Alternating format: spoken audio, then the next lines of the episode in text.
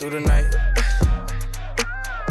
She just want the tip, no advice. On the side of the road, what's the risk? Roll the dice. If they catch us, I don't care, cause we all gonna die. Welcome to Porch Talk. This is the true story of three changers picked to work to camp together and have their lives monitor. Fast move, stop being polite, and start getting real. I'm Eric. This is Miss Paige Lee. Easy tell 'em, Papito, the DMV's finest, Mansfield's finest, Brock Road Elementary, class of 06 valedictorian. We got a teacher panel today with three guests. We'll let Greg Ricken start off. Hey guys, I'm Greg Ricken. Uh, I'm a school counselor working at Father Judge High School in Philadelphia, Pennsylvania. Uh, really happy to be here. I'm Kelsey Rosen. I'm currently in my third year of teaching. I've taught kindergarten first and second, and I'm currently teaching in New York City. Hi, I'm Megan. I'm a first year teacher in Maryland, and I teach art for pre K through fifth grade. Um, guys, thank you for coming on. We got a lot to get into. Um, I think we should just kind of start it out. Um, we kind of did backgrounds of what you guys teach and what age you teach, which is also great. So let's just go into what made you guys want to even get into teaching to begin with. Um, I want to get into education in the beginning because I had a lot of great experience working with kids at my sleepaway camp, Camp Canadensis. Yuck. I, uh, I knew I was really like loving helping with children, being like a role model or advocate for them.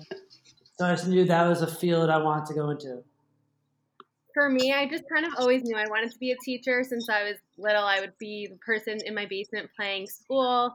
And then elementary school, I just loved all of my teachers. And since then, I just always, it was something I always knew I wanted to be.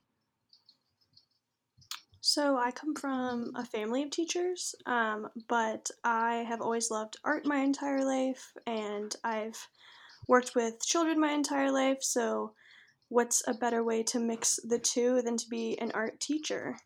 And that's where I'm at. There you go. Okay. Before we dive into whatever is up next, quick question. First off, Ricken, does Canadensis just pay you to shamelessly plug them? Like, what, what, what was that? That, that was no plug, no plug. now that we got that out the way, And Kelsey. also, my parents are both teachers too, so I'm kind of in the same situation as Megan. Like growing up, both my parents are teachers. Okay, okay. Really Kelsey, Kelsey says she had been teaching for three years. Neither of you said how long you'd been teaching. Just want to know how long have you guys been teaching? This is my third year uh, as a guidance counselor. Okay. Megan said And- first year. I did say first year when I Oh, introduced my myself. bad, my bad. So it was Greg who was fucking us up. We good. um, my next question for you guys, uh, Greg, it might not be as applicable to you, but for Kelsey and Megan, what, like, did you guys always know that you kind of wanted to teach in the younger age groups, or is that just kind of how you got placed with the jobs that you got uh, offered to you? I always knew. I just always loved working with younger kids, like at camp and babysitting and tutoring and everything. I always worked with younger kids, and also they just they don't talk back to you, and you can be weird and they accept you. So they think I'm funny and they tell me I'm pretty, so I can't complain. Love that. I kind of agree with Kelsey on that. Um, I've worked with the younger age group the most um, at camps and um, just teaching art in general. So then moving into um, my degree, I'm actually certified kindergarten through 12th grade. So I have a really wide range that I could work with, but I chose elementary just because that was where I felt the most comfortable um, and had the best experience. And I do love just the things they say and how they are. Um, Ricken, wh- so as a guidance counselor, what age group do you work with? Um, I'm in a high school now, so 9th to 12th grade. Um, I wanted, after grad school, I really wanted to do like middle school or high school age. I didn't really have a preference between either one of those, but I really knew I did not want to do elementary because I feel like I wanted to help them. Like, I really like the aspect of helping them get into colleges and coaching. I really can't do that in elementary schools. So I feel like I'm in a good age group in high school. Greg, this is specifically for you in your counselor role. Mhm. Um, so is most of your work with the children like getting them ready and giving them their options college wise and post high school? Is that like a short sum up of what you do for the most part? It's like half. It's half of like career and college readiness, but also half of academics. Um, making sure the kids are passing all their classes, like making them go to tutoring or extra help. Because this year, more than ever, like kids are really just not doing their homework uh, or like doing their assignments because it's all virtual. So this year has been more of like the academic counseling, um, more than in my first two years. But also a lot of college or career, like going to trade schools or like unions and colleges. Okay. I feel like that can kind of lead into probably a topic you guys have been dealing with for a while, and you know, if you want to get anything off your chance or chest. Now is the opportunity as far as teaching during COVID and all that, and all the struggles that you've been going through. We can get more into, but just like a high level thoughts, opinions, etc. about COVID teaching. It's definitely been difficult. Um, I'm fully remote this full school year, so it's been very different than when we were in the classroom, and they're definitely not learning as much as if they were in the classroom. Um, but there's pros and cons to it. My hours are definitely better now that I'm remote. But for the kids' sake, they're not having those social interactions with their other students and they're just not learning as much as like hands on, which they need at such a young age.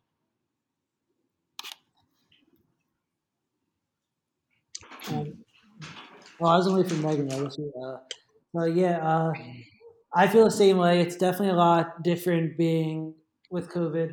I feel very bad for the kids, especially because like they have no socialization. Their lunchroom is all they're sitting on their own desk, so it's very hard for the kids to be motivated on doing the homework and the assignments. Um, but it's also easier for the kids. I feel like it's easier for the students to get better grades because it's more assignments. So they do the work, like they'll get an A. Um, and it, but the teachers are really struggling. I'm not sure about Kelsey's school. I don't know, but um, they're really struggling because it's a hybrid setting, so they're doing in-person teaching and also online teaching as well. So they're really struggling to learn like a whole new systems and software. So that's really been hard on the teachers. Um, Megan's computer froze and she's about to rejoin. We'll give her that question when she returns. I had a follow up question. Um, before we dive deeper into like the protocols and like what sanctions your counties or state put in, teaching in during COVID, when you first heard that you were going remote, Kelsey, were you like excited, work from home, this about to be fun, and then it like took a toll on you over time, or were you like never excited, or how how how did you embrace the beginning of COVID, working from home, working remote, as to like now being a year, a year and a half into it? Well, so that Friday, March 13th, well, we all remember that day where we were, but on that day, they told us that morning that it was going to be the last day that we were in person and it was just going to be like a two week thing. So we just quickly gave kids workbooks and like regular books to read at home. And we thought like two weeks we'll be back, we'll be fine. Um, so we did, we didn't do like legit full remote teaching for a while because I work with underprivileged kids. So none of them had like the resources that they needed to be able to do remote learning. So for the first like two, three months, we just did phone calls and I would call them once in the morning, once in the afternoon, and just kind of see how their work's going. We would email out work. And then more towards the end of the year, they all got sent tab like Chromebook tablets. So then we were able to do like the full Zoom remote learning, um, which now that's what we've continued this year. Okay, so have you hated this process? Are you okay with it? Do you want to be back in person like ASAP? What's the stance on that? I, I I would rather be in person. I love like just interacting with my kids and being with them, and they learn so much more when they're in person. And you're it's just amazing to see like what they can do when we're in person. But remote wise, I'd rather be fully remote than hybrid. I think. I, I think just, there's so many protocol calls and like things that you need to be like careful about. It just would have been a lot more stress. So I think the full remote is better than being hybrid, but I 100% rather be completely in person like normal times. Mm-hmm. But obviously that can't be the case right now. I can't even imagine the fact that you were like at one point just calling every kid in the morning and like the afternoon and just that's like what you what you had to do. Oh yeah, my phone bill for that month, unbelievable. That's crazy. Um, Greg, what about you? What about you? You said you guys uh are hybrid, right? Uh, we're hybrid the whole year, but last year we were like same thing. I thought it was be two weeks, so I was kind of excited. I thought it was like a little two week break, um, but then turned into the whole year. And kind of like what Kelsey said, a lot of the kids in my school didn't have Chromebooks or tablets yet, so they made the fourth quarter just like a catch up quarter, so make up any missing work they needed. But no instruction was done until this year. But we've been hybrid this whole year. Um, instead of in November, we went all virtual for like a month because the cases spiked. And I also agree with Kelsey though that like I feel like hybrid is the worst of the three options, like all in person, all virtual, and then hybrid. Um, because the teachers I kind of feel like have not don't have full grasp on the hybrid learning. They'd much rather like teach everyone in person or teach everyone virtually. But also like all the kids want to be in the building five days a week and hopefully uh that'll be the case next year when school starts Do me one favor for the listeners who do not know, and maybe me. I might be the person who doesn't a thousand percent understand. What does hybrid look like for you? Are we saying like maybe we go a week in person, we do a week virtual, or we go like every other day? How's Mhm. hybrid play out for you? so hybrid is every other day so each class Oh hell no! like 24 kids um 12 of them are group a students and 12 of them are group b students so monday wednesday friday let's say one week it'll be group a and tuesday thursday group b and then it goes like that the whole year. Which like a really crazy thing about that that i just thought of the freshman class have not spent one day together with the whole grade because they just know half the kids in the school and half the kids in their grade.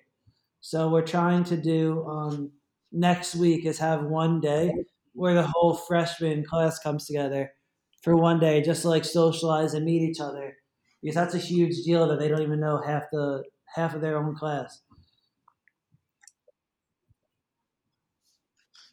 And hybrid looks different for elementary level, and at least for my state, it's been crazy.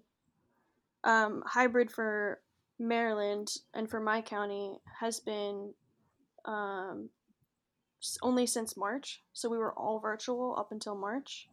And then we started going back just two days a week. So Mondays and Tuesdays, we have about only 180 students that actually come in out of our 500. And then on Wednesdays, everybody teaches from home. And on Thursdays and Fridays, the teachers have to go into the building, but there are no students in there. So we teach virtually from the school building. That just It's sounds really like crazy. more work for me as a teacher to try to keep up with. Like if I want to go out, if I want to go out drinking with the boys, I gotta Oh, think like, do I fucking go to work tomorrow or am I at home? Do I even have kids here? Like, Yeah. nah. It does make a difference. If I have to go in the school building and I know there's children in there, it's a whole different level of energy and it's so much more work than when I I just get go hybrid. in and I'm I by feel like you either got to go one or the other. Just doesn't make I any agree. sense. It's tough. And I would having say half the really- I kids agree. Yeah, who are going in to teach, and then all the kids are on Zoom. What the fuck's the point of that?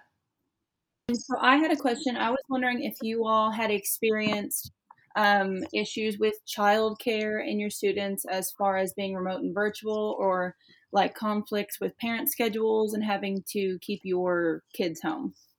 So, um, I was mentioning that my school is partially Title One, which means that majority of my school population is minority um, or has like working class families um, or students where English is a second language. So there's a lot of um, students with siblings in the house or they're at their cousin's house or their neighbor's house and there's a lot of distractions at home or they're in um, daycare and there's a lot of noise going on in the background. Or I've had students even join class from their car, like going to McDonald's or going to the grocery store with their parents. And I've, I've just seen some crazy stuff. Like, it's really difficult for the teachers, it's really difficult for the students, it's really difficult for the parents. Like, across the board, it's just not very effective, especially for the elementary level students like who need that attention and that one-on-one and that help that they can't always get. My school is the same way, like Megan. Um, a lot of work minority working class families where they're the parent just can't give the kids the attention that they need during the school day. So it's a lot of struggling and a lot of kids are behind where they would have been if we were in person. Like my principal was saying that come next year, um, the gap is so huge that a student will be essentially a year and a half behind with where they're supposed to be. Oh, 100%. Um, I agree. which is which is definitely accurate. And attendance is another big thing. Like students just not showing up to virtual school and they're losing so many days of like education that they would normally have in person. Yeah, attendance is a huge thing in my school because a lot of kids, since they're old enough to like, go on their own, the parents went back to work in like September, October, and just trust their kids are going back into the building or Mhm. logging on for virtual days. And kids are out for like three weeks at a time, and we'll call the parents, and they literally have no idea that the kids are missing school because they think they're either in the building or logging on when they're remote. So that's been a really tough problem this year. when you said you were hybrid and had older kids, that was my first thought. Because just me as a 16, 17 year old with a license, yeah, y'all wasn't finna see me. So I could imagine you probably go through that a lot with high schoolers who have cars and girlfriends and things like that to get into. Exactly. They're not coming to school. No, and, and like they'll tell their parents they're going to school, like, "Yeah, mom, I'm going to school," and they have like they're not going to check on them next day. I'll go back to work. So it's crazy. Like kids have like 50 absences or like 45 absences. I definitely have a student that is at like 105 missed days and she's in kindergarten. Wow, So it, it also comes down to parent accountability too. I feel like Dude, that's kind of on the parents. it's it's kind of on the parents when you're in an elementary when you're an elementary school child but at the same time those parents are working and maybe the child's at grandparents house and grandparents don't know how to log on or do anything with technology and there's also parents that speak only spanish no english and have no idea how to work a computer so i have like ki- kindergartners relying on their older siblings or cousins to help them navigate computer issues So truancy officers are having a field day right about Field now. They're not working oh, right now. absolutely. Do that even apply to like elementary school kids? I, I mean, it probably do actually. Yeah, we have we have pupil personnel workers and social workers that like do house calls for students that miss. Um, and if, if if it was a normal school year, they could actually go knock on their door and and like court order them, and say you need to send your child to school. But there's no power behind that this year with virtual learning. Yeah, in the past, I've had um, like parents of friends that have actually had to spend time in jail because their kids weren't going to school. wow. It's a thing, And yeah. If you're a minor, you're like the parent's responsible, so the kid doesn't get Hey, at all. I wish someone would have come told my mom she was going to jail because I wasn't going to school. Everybody there would have heard something that day. Yeah. It's bad. What you got next, Eric? Um, do you guys do you want to get more into the kind of protocols that because you guys are all in different states? Um, what kind of protocols do you guys had initially deal with and kind of are dealing with now? I mean, we kind of talked about a little bit with kind of you doing hybrid and stuff, but So you said in the hybrid model, like everyone has to wear masks, faculty, teachers, students all day. Their desks are spread out six feet apart, and some classes they have like the plastic dividers in between each one when six feet were impossible. And then at the end of each period, with the last five minutes, they come around with paper towels and spray, and every the teacher has to wipe down all the desks of every kid. And now they have um nine minutes in between periods instead of five to like not clog the hallways. Like each floor will let out like a certain time in between periods, so it's not so crowded in the halls. For me, since I well, I work in New York City, but I'm not part of the Department of Education, so I'm in a charter school. So we don't have to follow what all the public schools in the city do. So we're fully remote, um, and we just my kids are on Zoom from nine o'clock in the morning until three forty-five, with a few breaks in between. But it's a lot for them with like seven, eight year olds sitting in front of a computer all day. It's a lot. Do you ever have to go in, Kelsey, or you just can work remote all the time? Like, do you have to like? Oh, that's awesome. Yeah, so for the, they decided for this school year we're going to be completely remote, and then we're actually ending a month early. So I'm done in two weeks, and then we're Wow. starting a month early now, and we're going to be hybrid next year. Mm. Oh wow. So my my state of Maryland has been insane. Um and things have changed like every 2 weeks. So um basically we started out the school year virtual and like a month in the board they, the board of education has had so many emergency meetings or meetings once a month to change it up on us and vote like how we're going to make it different so it's not been consistent we started off virtual i was teaching from home every day. And then um, once like winter break and everything was over the new year started they made the decision to go hybrid two days a week. And then about a month in into april they were they made the decision to go four days a week in person but that that's not necessarily applicable for all schools. It really depends on staffing and who's available. Um, because we have a two hour break in the middle of the day for the kids that are at home and so the kids that are in the building also have that two hour break in the middle of the day.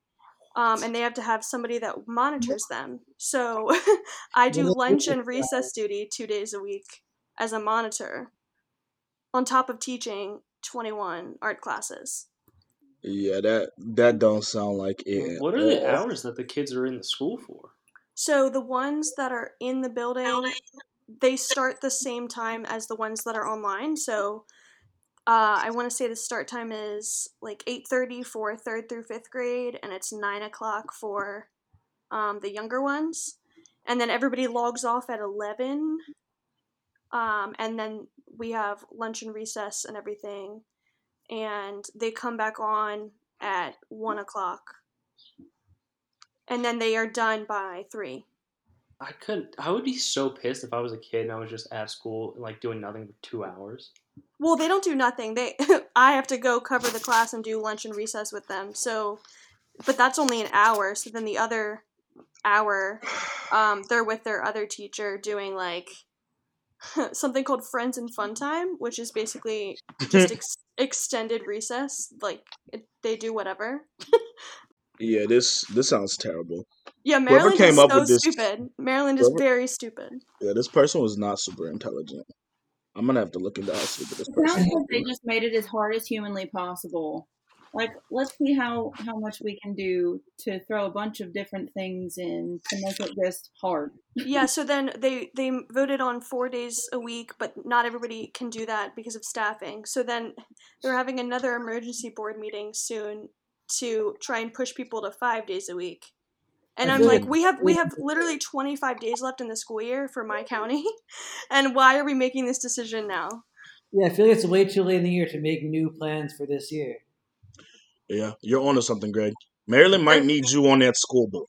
I think so. I mean, there's Um, no teachers on my school board in New York either State, so That's Maryland's crazy. not an option. I have a slight change of topic. Get us off COVID related things. Get back into the just aspect, the glory, the glam of being a teacher or an educator.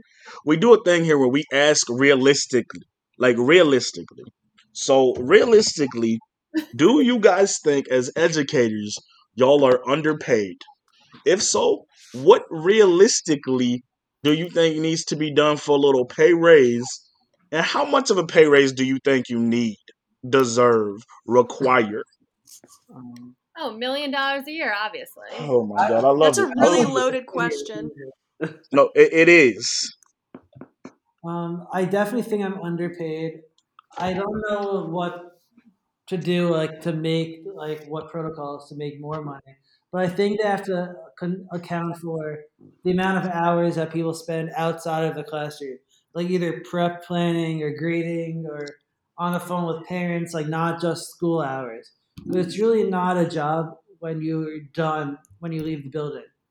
So I feel like that should be taken into account. like overtime hours Yeah, Yeah, I have a I have a short answer and a long answer to this question. The short answer is yes, we do deserve to get paid more. And I don't know how that would necessarily happen. Uh, the long answer is education like constitutionally education is responsibility of each state.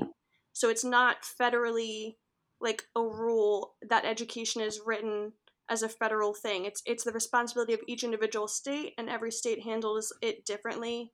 We all have different curriculums, we all have different pay rates, we all have different standards of living. So if you think about how to raise um, teacher salary, you have to you have to go state by state basis, right? What the standard of living is, um, Mhm. and there's a, there is a sliding pay scale for teachers, but Yeah. they it starts off low, and so even with getting a master's degree, it only increases like three thousand dollars. That's it. Getting a whole master's degree only increases my pay scale three thousand dollars. So That's crazy. I Yeah. don't really know what would change or what would have to change. Um, but I know that we definitely are underpaid for the amount of hours and the amount of work that we put in. Greg might have been onto something. He said he had no he had no plan or no answer for how to get a pay raise. Um, first off, Greg, never say that when someone asks you how to get a pay raise. Come with something. Because if I'm gonna ask a nigga for more money, I'm gonna tell him what I'm gonna do to deserve this more money. And you were pretty much on there. Yeah, Um, maybe y'all need to be paid for the work y'all do away from school. Like if that's your salary, it probably have to be a word of mouth we trust you system, so nothing crazy. Or we let's say like, this- because we log stuff during the building, so we can log it outside. Yeah. outside. So if you do an extra 12 hours of work this week, there should be just off the top of my head a flat rate that 12 hours of work this week gets you. And that's Yeah. additional money for the work work you did outside of school on top of your salary. I don't think that's like a crazy concept. no, Uh, Megan, you said that New York has the highest pay rate for teachers. Do you have Yeah, to know they do. what state has the lowest? Um, yeah, so I think this was in college. They, they literally gave us a spreadsheet of which state was the highest, which state was the lowest across all 50 states. Mhm. And then, so my school's very transparent. I went to Towson. And they also gave us a spreadsheet that went county by county in the state of Maryland to say which county pays the most and which county pays the least. But anyways, state wise, I think the least, uh, the lowest paying was like Alaska or one of the Dakotas or something like way out there because There's nobody there. there's nobody there, and that's literally it. Their standard of living is so low; it's so cheap to Mhm. live out there because no one lives out there, and that's Yeah. why they get paid the least. I was literally gonna say Kentucky. I was like, what's a place That's where I know people I come? literally. That's why I asked. I I was, was like, people stupid out there. no, The but average is Mississippi. that's been like a big thing for me because my parents are in New York now and they want to move to Florida, and they like asked me to move with them, but like I know Florida's like bottom ten. Florida uh, schools are not not good at all no, because not at all. Like I'd be taking a big pay cut to go there. If you go back to like history of education, throwing it out there, like the southern states did not care about education. The, a lot of the universities, like the first universities and, and major like boarding schools and all of that, were up north in Massachusetts and Maryland and Boston and all of that. So the southern states, they had like private tutoring if you were rich, but other than that, there wasn't really a school system in place until like way way late. mm-hmm. sounds about right. I'm never leaving New York. Put it at that. Yeah, I want to go back to New York. That's a big reason I want to go back to New York. I mean, doing the same job, I've been making like fifteen to seventeen thousand more dollars. But you pay more to live there though. That's why. True. True, That so is not- true. My right. much Yup. more. like it, it equals out to be shitty in the end That's true. Like, I mean, it's definitely more, but I think like I'll be saving more money in New York. But- you think that but the standard of living is really high Damn, she's telling you you're going to be broke, Ricky. Like, stop it. making bad choices. Um, I've been a coach. Like, I, I'll probably get a second job too. But like, dang, he gonna start. wild though? Like as a teacher, like I could use a second job to because I need more income. If we're being realistic, i feel like most teachers do have second Yeah. jobs yeah, like of them have a in the second job. summertime bartending, like waitressing Tutoring. Yeah. retail Yeah, I couldn't imagine getting a degree, getting a job, and then having to get a second job. Imagine having a master's in your career and having and having a second job still, fuck It that. still and you're paying happens, yeah. student loans. Oh Yep. my god, Yeah, I'd be drinking on a regular basis. In class, I'd be drinking. Um, so since we all are talking about, we think we deserve, we need a pay raise, teacher wise. Um, I'm assuming none of us got into this job for the money. No. Yeah. Yeah, you don't. Okay. You You're right, don't you're have the money. Um, I have a question because we were talking about southern states, and this got me thinking about like southern curriculum. Is there like an amount of money that you would teach something that you just completely have no belief in? Like, for example, abstinence only for sexual education or things of that nature. Is there any amount of money you'd be like, listen, you pay me 150k, I'll teach these kids whatever the fuck you want me to. I mean, I think, like I said, every curriculum's different, so who knows? I don't even know what the Florida curriculum looks like, but I've heard some stories that there's some crazy stuff, like in the history books, written for like Florida and Georgia and all of that. So I think you really have to go off of what you're given. And I mean, for me as an art teacher, I have a lot of like freedom to kind of go off on my own tangents and as long as I follow a theme, you know, I'm good. But I think content wise, curriculum wise, like if you're teaching math or social studies or reading, you have to follow what the state tells you, regardless of what the viewpoint is.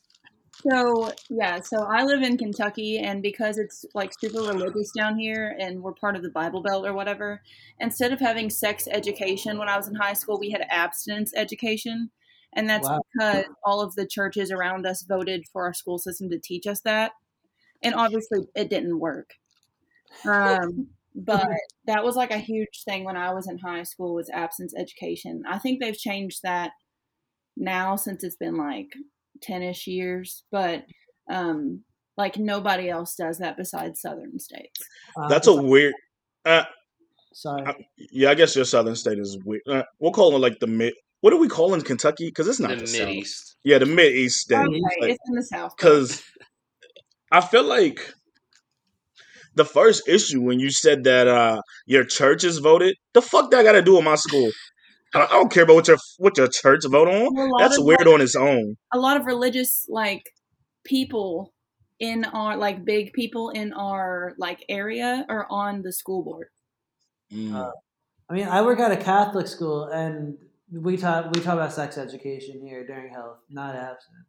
yeah so no it's a it's a southern baptist thing I mean, Um, I'm Southern Baptist, but I'm up here in Maryland and it's a whole different world.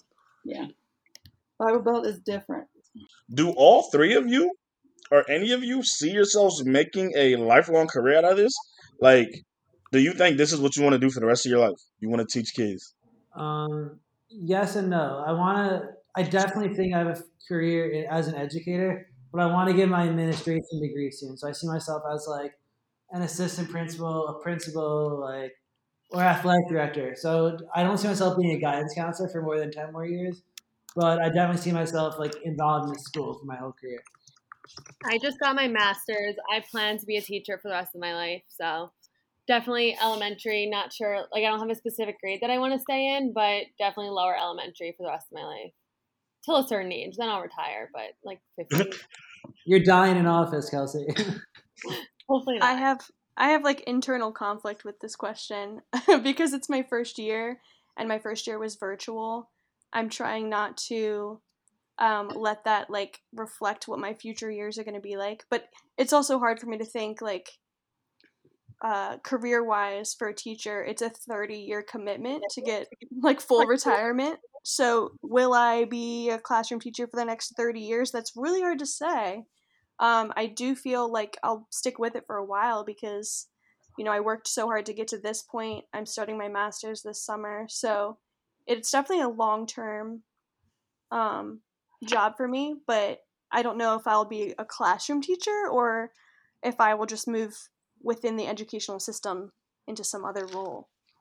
I feel like a COVID year is almost like a mulligan. Like it's like a little preseason, just like a terrible Yeah. training camp, and then like once you actually get a year of like in person, that's when you'll have probably a better grasp. Assuming since Exactly. Kelsey and Greg, you've already done that a little bit. Yes. Yeah, so I haven't had that yet. So I'm hoping next year is like the deciding factor for yeah, me. Megan, I'm telling you, you're gonna like it a lot more next year.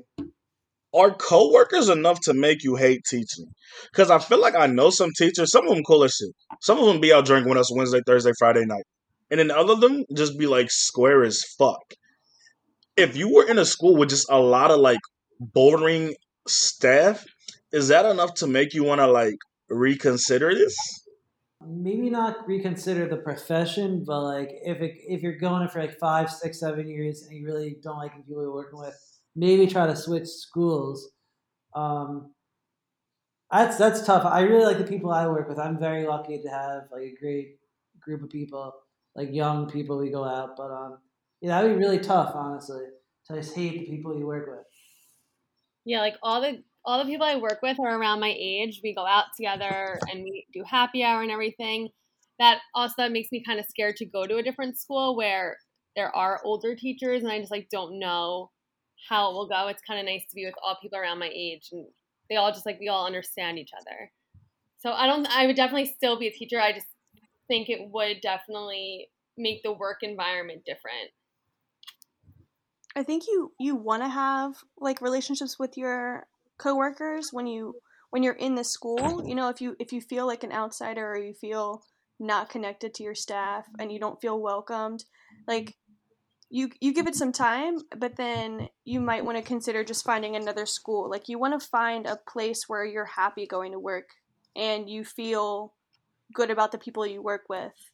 Um, and I I am still like meeting people. It's been super weird only having staff meetings virtually and not seeing people in person and trying to get to know my staff um, my staff. My coworkers virtually has been really strange. So just having random conversations like walking to the parking lot or in the hallways um, but i mean everyone's been welcoming so far and i think it makes a huge difference this being my first year like feeling that warm welcome even from a virtual setting um, versus like no one talking to me or anything like that. So even as the art teacher, I'm already kind of an outsider. You know, I don't have a team that I work with.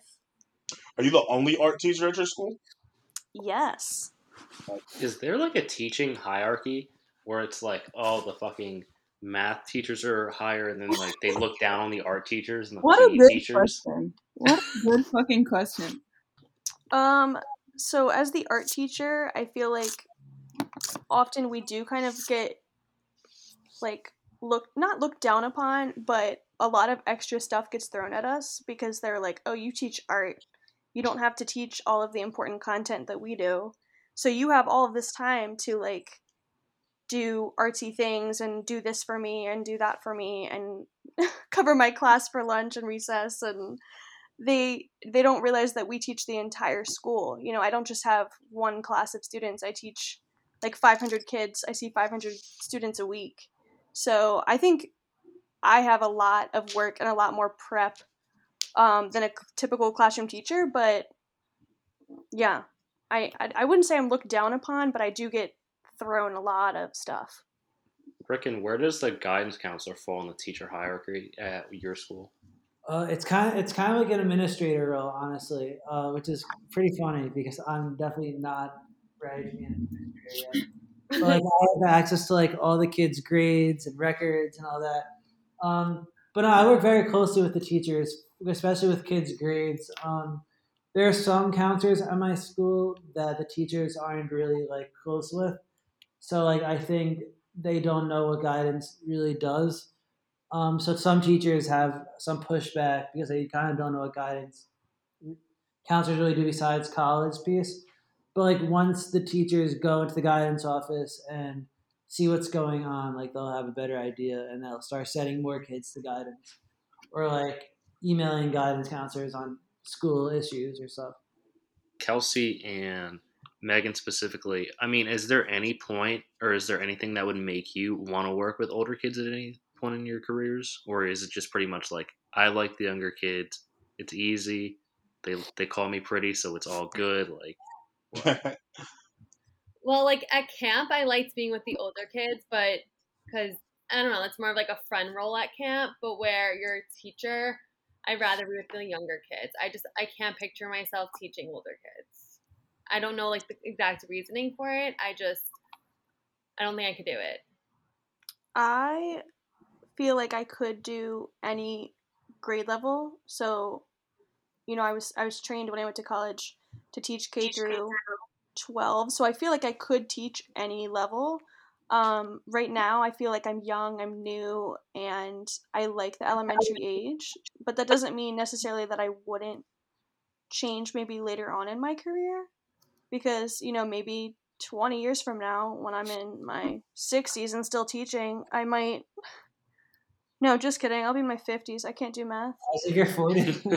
Um so I might just not want to be with the younger kids like at an older age. I might want something a little bit more relaxed and I also think with the older students you get a lot more freedom.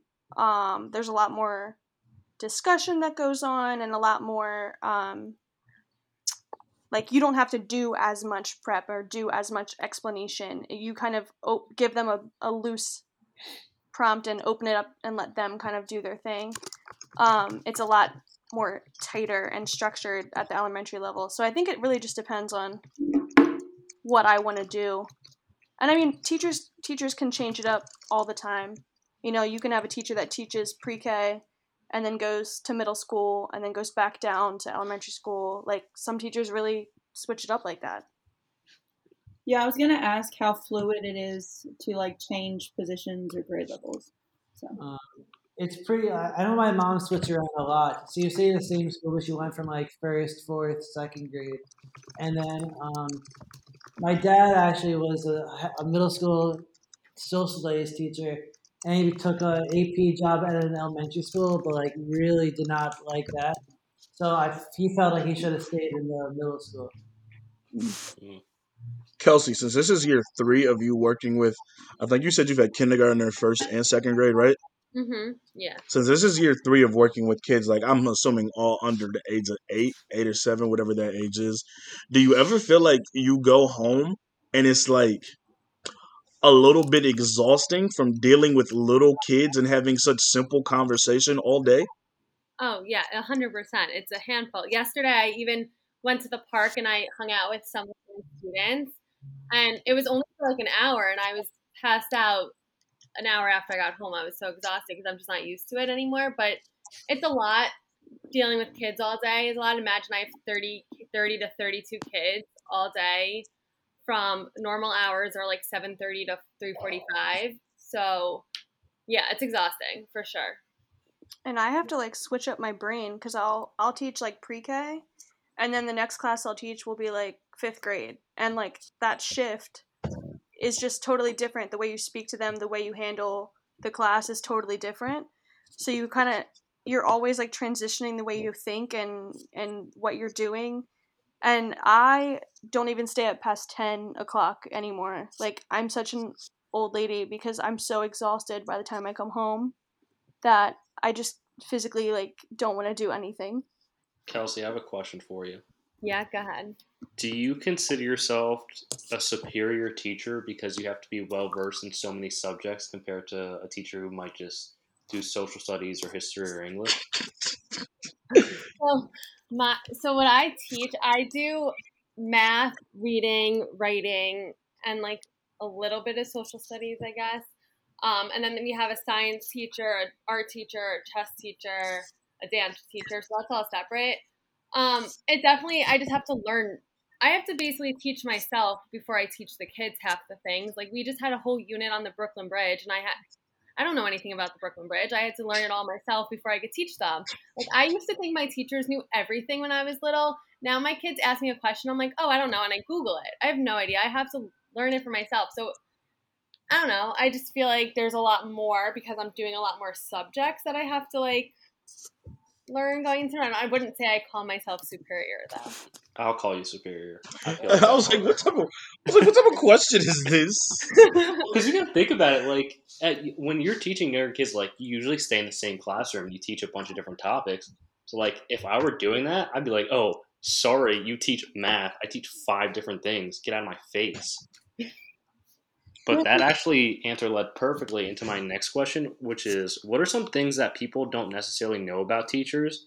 For example, I have a friend in Delaware who's teaching, and she was telling me she was setting up her classroom. She's like, "Yeah, I went to Goodwill and bought a bunch of stuff to put in there," and I was like, "What do you mean? Like, there's, there's just not stuff in the school?" She's like, "No, you gotta like bring in your own stuff and buy stuff." And I was like, "Are you kidding me? No way!" Yeah. Yeah, the amount of money we spend on our classrooms, you don't even want to know. Do you don't get even wanna know. Um, for my state, we get reimbursed two hundred and fifty dollars a year. Oh, then So I any- stay below two fifty. So well, but you don't. That's so tough though. That's so tough though because, like, you just don't know what you're gonna need and what your kids are gonna need, and two hundred fifty dollars racks up real fast. Like, sometimes you're buying erasers, sometimes you're buying like, I don't know. You could buy really random stuff. It really just See. depends on on what you need. This is how I know, outside of me not liking kids, that I was not cut out to be a teacher. Because both of y'all were like, "That's tough," and I initially knew it was not tough. But for me personally, I don't care if you tell me my budget two fifty.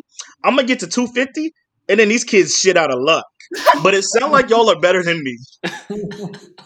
Jesus, That's it. two hundred fifty dollars worth of pencils, and then fuck you. Dude, that's why pa- there was always like, hey, bring in The binder wipes and stuff. If I'm being honest, I was buying snacks because I was gonna eat some of the snacks too. Two fifty on snacks alone. Everything else that's on your parents. Also, like they the art teacher never gets donated things like tissues and wipes and like things that other classroom teachers get. so I feel like sometimes I do spend my own money on things that like hand sanitizer. I have to go out and get that kind of stuff or soap or like random cleaning supplies. Like it all adds up. They don't supply that for you guys. They're like they're cleaning supplies. If you if a parent donates it, then you have it in your room, but that doesn't that's not something that they give to you. They, they give you paper towels, and that's about Hey it. yo, Greg, what school you working at? Everything sounds like it's it's nice over there. You said you work where, bro? Dude, Catholic, Catholic schools p- pay to come to school. Oh, Catholic schools are. Oh, they taking bad. care of you. Yeah. Uh huh. No, they have the schools just give us cleaning supplies for everything because of COVID, but not before. So like soap and hand sanitizer. My school always gave that to us. Not not to brag, but Damn. New York's living nice, dude. we have we have like a teacher workroom which is stocked with like pencils, pens, tissues, paper towels, um, post-its and paper and like everything you can think of. So it's pretty much if we need something and we have a reason for it, they and it's like a good reason, not just like oh we just want it. They pretty much will cover it for us. So what I'm hearing is, Greg, you're right. Move to New York because the money that Meg told you you would lose because of the cost of living, you'll save in school supplies. Exactly. So you'll break even. You It's guys will all not visit DOE New though. York. I'm not in a public school. Public school, it's like you fend for yourself. I'm gonna try. You do fend for yourself in a public school. Yeah, it's a little different. Yeah, Damn, that's not at all what it is in Catholic schools in Philly. don't I hate to hear that. Um, I guess I got to follow up on my will you teach forever? If y'all were not teachers, what do you think y'all would be doing career wise? Like, what was option two when you were in college? Uh, physical therapy was actually option one for me, and this Mm. is option two. Uh, but I'm very happy with the decision. Um, Okay. Yep. I never had an option two. I honestly always knew I wanted to be a teacher. And my friends even tell me now, like, they could not picture me sitting at a desk all day working on Excel and like doing all of these like things. I, it's just so not me. I always wanted to be a teacher. And yeah, that's what I became. I'm kind of with Kelsey on that. I I've wanted to be a teacher probably since middle school, um, and I that was kind of like my mindset for all of middle school and high school. Like you're gonna go to college to be a teacher, and I went through like five years of college to become an art teacher. Like it was just on my mind, and I'm in it now, and I don't regret my decision. Um, and I was literally just talking to someone about this the other day, like what would I be if I wasn't a teacher? And the answer is I have no idea. Like I couldn't even I can't even think of like what my option 2 would be because like I've never thought about it. I'm with you on that. I have no idea. I could not tell you for the life of me what I would be. Part of me wishes sometimes that I had a desk job. Like I told myself I would hate living like a life where I sat at a desk every day, but then sometimes the chaos of school and of being around children, I'm like, "Oh, I wish I had a desk job some days." The being able to clock in and out is underrated as well. by the Oh, sound yeah. of all the overtime you all have to put in. If you're good, Exactly. because I'm telling you right now, I got some boys who teach back home. Them niggas don't know nothing about this overtime y'all telling me about. Because when clock two it forty five come, yeah, don't ask them about no school. But I, clearly, y'all are doing it the right way. Uh, both of them actually want out of teaching. One has gotten out of it, and the other one is trying to move into real estate. He got into it because he thought it was going to be an easy degree once he achieved it. Did it for two years and found out he hated this shit. Doesn't even like kids. So if you don't like kids and you got to wake up to kids every day, yeah, that shit will drive you sick for two years. Why I would you feel get into like teaching he- if you don't like kids? I feel like he missed a lot of red flags. Uh, he was a gym teacher and he played ball in uh, college, and that was just like he thought it was gonna be easy. And he graduated college, went to go do gym teaching, and he was like, "Yo, like they make me teach health," and I was like, "Don't every gym teacher teach health?" And that was the end of the line for him. Wow. Well, Anyone have any like closing remarks? Any wrap wrap up statements? Anything to leave us on a note on the way out? I thought you were gonna say any raps. I was like, mm, I don't know if this is. uh What? No, Wait, not, the, not the question. I have time a or the place. we wrap it up. Um, do you guys have any crazy stories about interactions you've had with parents? Because I have to assume there has to be some fire there. I got a pretty uh, nasty email from a parent the other day. Um, What What'd you do wrong? I didn't do a whole lot wrong. So a kid, like, a kid I really like a lot started calling me a, a ginger. And, haha, haha. Uh, so I told him to like not to call me ginger. Like I was like in middle school, like don't call me ginger. So he calls me again, and I phone to my office, and I'd be like, "Dude, call me again, I'll freaking call home. Like I'll give you like a demerit, whatever." And he goes home. I think he told his dad that I cursed at him. So the dad emailed me back saying like, "Hey, do you want to mother? You want to motherfuck my kid, man? Like, call me as soon as you get this. Like, I'll be in your office tomorrow. Like, really, nuts." Um, but then like, I spoke to my principal about it. I told him what happened. I was like, I didn't because the email it sounds like it implies that I called him a motherfucker. And I talked to my principal. I'm like, yeah, there's no way this happened. Um, but my parent, like, it, it was all good. Like, the guy actually called and apologized the next day. The dad, he was like heated for some reason, but like, yeah, that was pretty funny. Good experience. Jesus. One thing you have to think about, like with virtual teaching, is these kids are like zooming in or like meeting in from their house. So, like, whatever's going on in the background, the microphones pick up when they go to speak. So, like, I'll be teaching art, and it could be like pre K, kindergarten, fifth grade, whatever. And I'll ask a kid a question, and they'll go to unmute, and I could hear all hell that breaks loose in the back. So, if a parent is cussing or cursing at another child in the background or on the phone gossiping or literally anything you say in the background gets picked up through this child's microphone. So I've heard some crazy stuff uh, being yelled in the background, and I've also heard like Maury flashing on the TV and like movies flashing on the TV behind the the kid in the room trying to answer my question. So it's it's a lot, it's so distracting. And I just if a if a parent's like losing their mind while a student is trying to speak, I just mute the child immediately. I'm like, "Oh, I'll come back to you." Going off that Zoom video, it sees everything also, not just the audio. And I had Oh a sibling run in the background naked um, behind him, back and forth. For and I had to, as fast as I could, I turned off his camera and I called mom and I was like, "You need to get your son like out of the video now." You can turn off the camera for them cuz I cannot. On It is Zoom, out there. Yeah. See, on I'm on Google Meet and we cannot. So whatever's out there in the background, like parent walking by in a robe, dad with the shirt off, like any anything and anything, like it's just on the camera. I can't control that.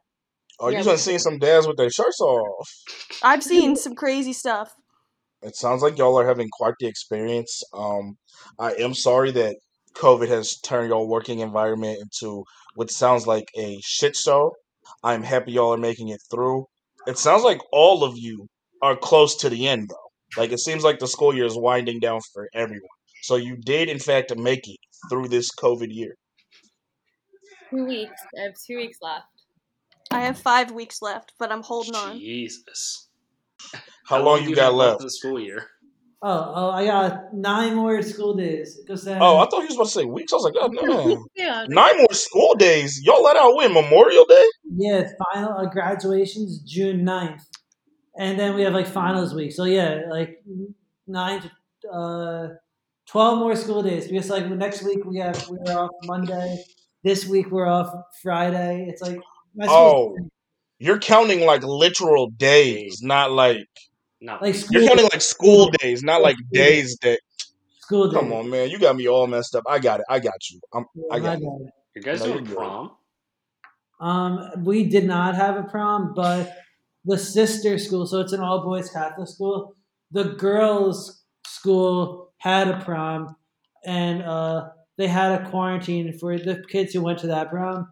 Had a quarantine for ten days, or take a COVID test after five days, and if they tested negative, they're good. So like that happened two weeks ago. Hmm. I was gonna say, imagine missing out on senior prom. I'd be heated. Yeah, it sucks. Last year they missed everything. It was I feel really bad for the seniors. Oh, that would be terrible. But then you go to um, college, so hopefully you Yeah. can live it up then. yeah. That's assuming they all went to college. That, that's very true. that's very true. Some of them went to go work for their dads at their shitty la- landscaping company. Bro, you just They to life, they life AutoZone. over now. Ugh. But uh, I'm out of things. Unless any of y'all have anything else, I think we can wrap.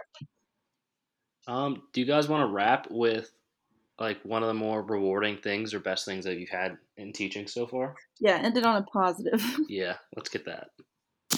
No, I think the best thing for me, honestly, is just the kids who are really struggling in the beginning of the year, like especially the freshmen adjusting to this situation, who might like fail a couple classes because they really didn't know what they were getting themselves into, and now they're getting like 90s and 95s, and um, that happens a lot. Like so, it's like working with the students each year and having them succeed academically. Um, way more than they were at the beginning of the year, like learning new things and making new friends. So that's like a big positive. I've been with the same group of kids since they were in kindergarten, and I'm now teaching them in second grade. So it's been three years. I haven't had any of the same kids for three years in a row, but like the same grade, same mix of kids. I mean, just like being able to see how much they've grown since kindergarten is amazing, and how much they've learned, and they're like becoming actual people now, which is crazy. For me, I have really gotten to know my students. It's definitely been harder to do that virtually, but just getting to know them on a personal level and like seeing who they are and what their likes and dislikes are and knowing that next year when I have them, you know, I'll have that relationship established with them. Um, and the cool thing about being an art teacher is, you know, I get to see kids that start out in pre-K um, grow up and and and graduate from fifth grade. So I'm really excited to watch some of these these students like grow up and like learn and adapt and grow. I forgot graduating at like fifth grade was a thing. Like, bro, what do you mean? I was valedictorian 06. You noticed things like that happen. I know. I just forgot. I like. I forgot that was a thing. It's like all. All I think about is like high school graduation and like college graduation is graduations. Well, I guess they call it promotion, fifth grade promotion. Uh, we just called it moving up ceremony in elementary school. All right. I think we're gonna wrap this thing up then. Um, Greg, Kelsey, Megan, thank you guys for coming on. Uh, hope people who are listening got more informed and give more respect to teachers because I feel like they're very underappreciated in today's day and age. Are you gonna hit them with the movie, the TV music? Yeah. Uh, Uh, so we're gonna, yeah, get there. damn, stole the fire. God damn, dude, fucking coming from the left, sniping me.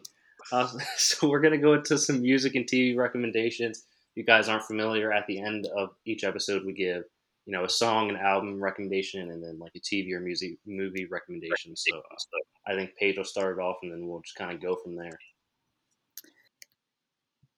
All right, Paige won't start it off.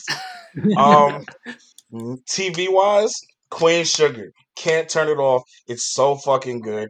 Queen Sugar. Um, music wise, you can listen to that J. Cole album, but it's a throwaway. What? Mm, okay. Shit's trash. Okay. Okay. Got it. Paige, second time. Going to you. TV and music. She's cut. She's cut. Greg, TV cut. music. All right, TV. I just started The Sopranos. I know I'm a little late to the game. It is a great show. Uh, music. I don't listen to a lot of new music, but I've been listening to Mac Miller a lot. Okay. Paige a third time, if you can hear us, can you say your music in TV? She's not here. Kelsey, Bro, your like turn. she's All right. Well, my show at the moment, it Manifest, NBC, so good. Movie, I'm gonna go with Trolls. Um, I know it's a cartoon, what? but it is my Trolls. favorite movie, and I play the soundtrack with my kids every day, so it's also my music recommendation. But if I actually had to give you an actual one, I'll go with Justin Bieber. The Justice album, my favorite.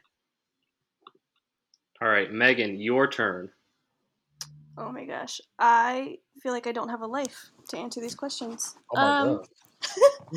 I I don't really have like a specific style or musical artist. I guess I listen to country a lot when I'm like really just trying to like increase my mood. Um show wise, I've been binging Peaky Blinders on Netflix. Yes. It's a great Fucking yes. Love that show. A hundred percent would recommend. Um So good. movie. Movies are hard. I kind of watch anything and everything. Paige, your last chance. This is your time to shine. Can you hear me? Yeah. Yeah. Yes. Okay, sorry. I guess my computer fucked up or something. Um, music. Um, I'm gonna say Aly and AJ, which you know, massive throwback, but they're randomly coming out with with new music, and the couple songs that they've put out are actually really good. And then TV, I am currently rewatching um, Sex Education on Netflix. They Great show. Oh my god, it's so good, and I completely forgot that it was good. But they now have a season two, so I started rewatching that last night. TV wise, I'm very close to finishing the first season of Love Island Oh, yeah. UK version. So oh, close. the best show ever. So close. Um, TV or movie wise, I watched The Five-Year Engagement this weekend. Love a nice rom com. Jason Segel, Emily Blunt. You got Chris Pratt in there, Mindy Kaling, Kevin Hart was in there for some reason. That was Ooh, great. banger.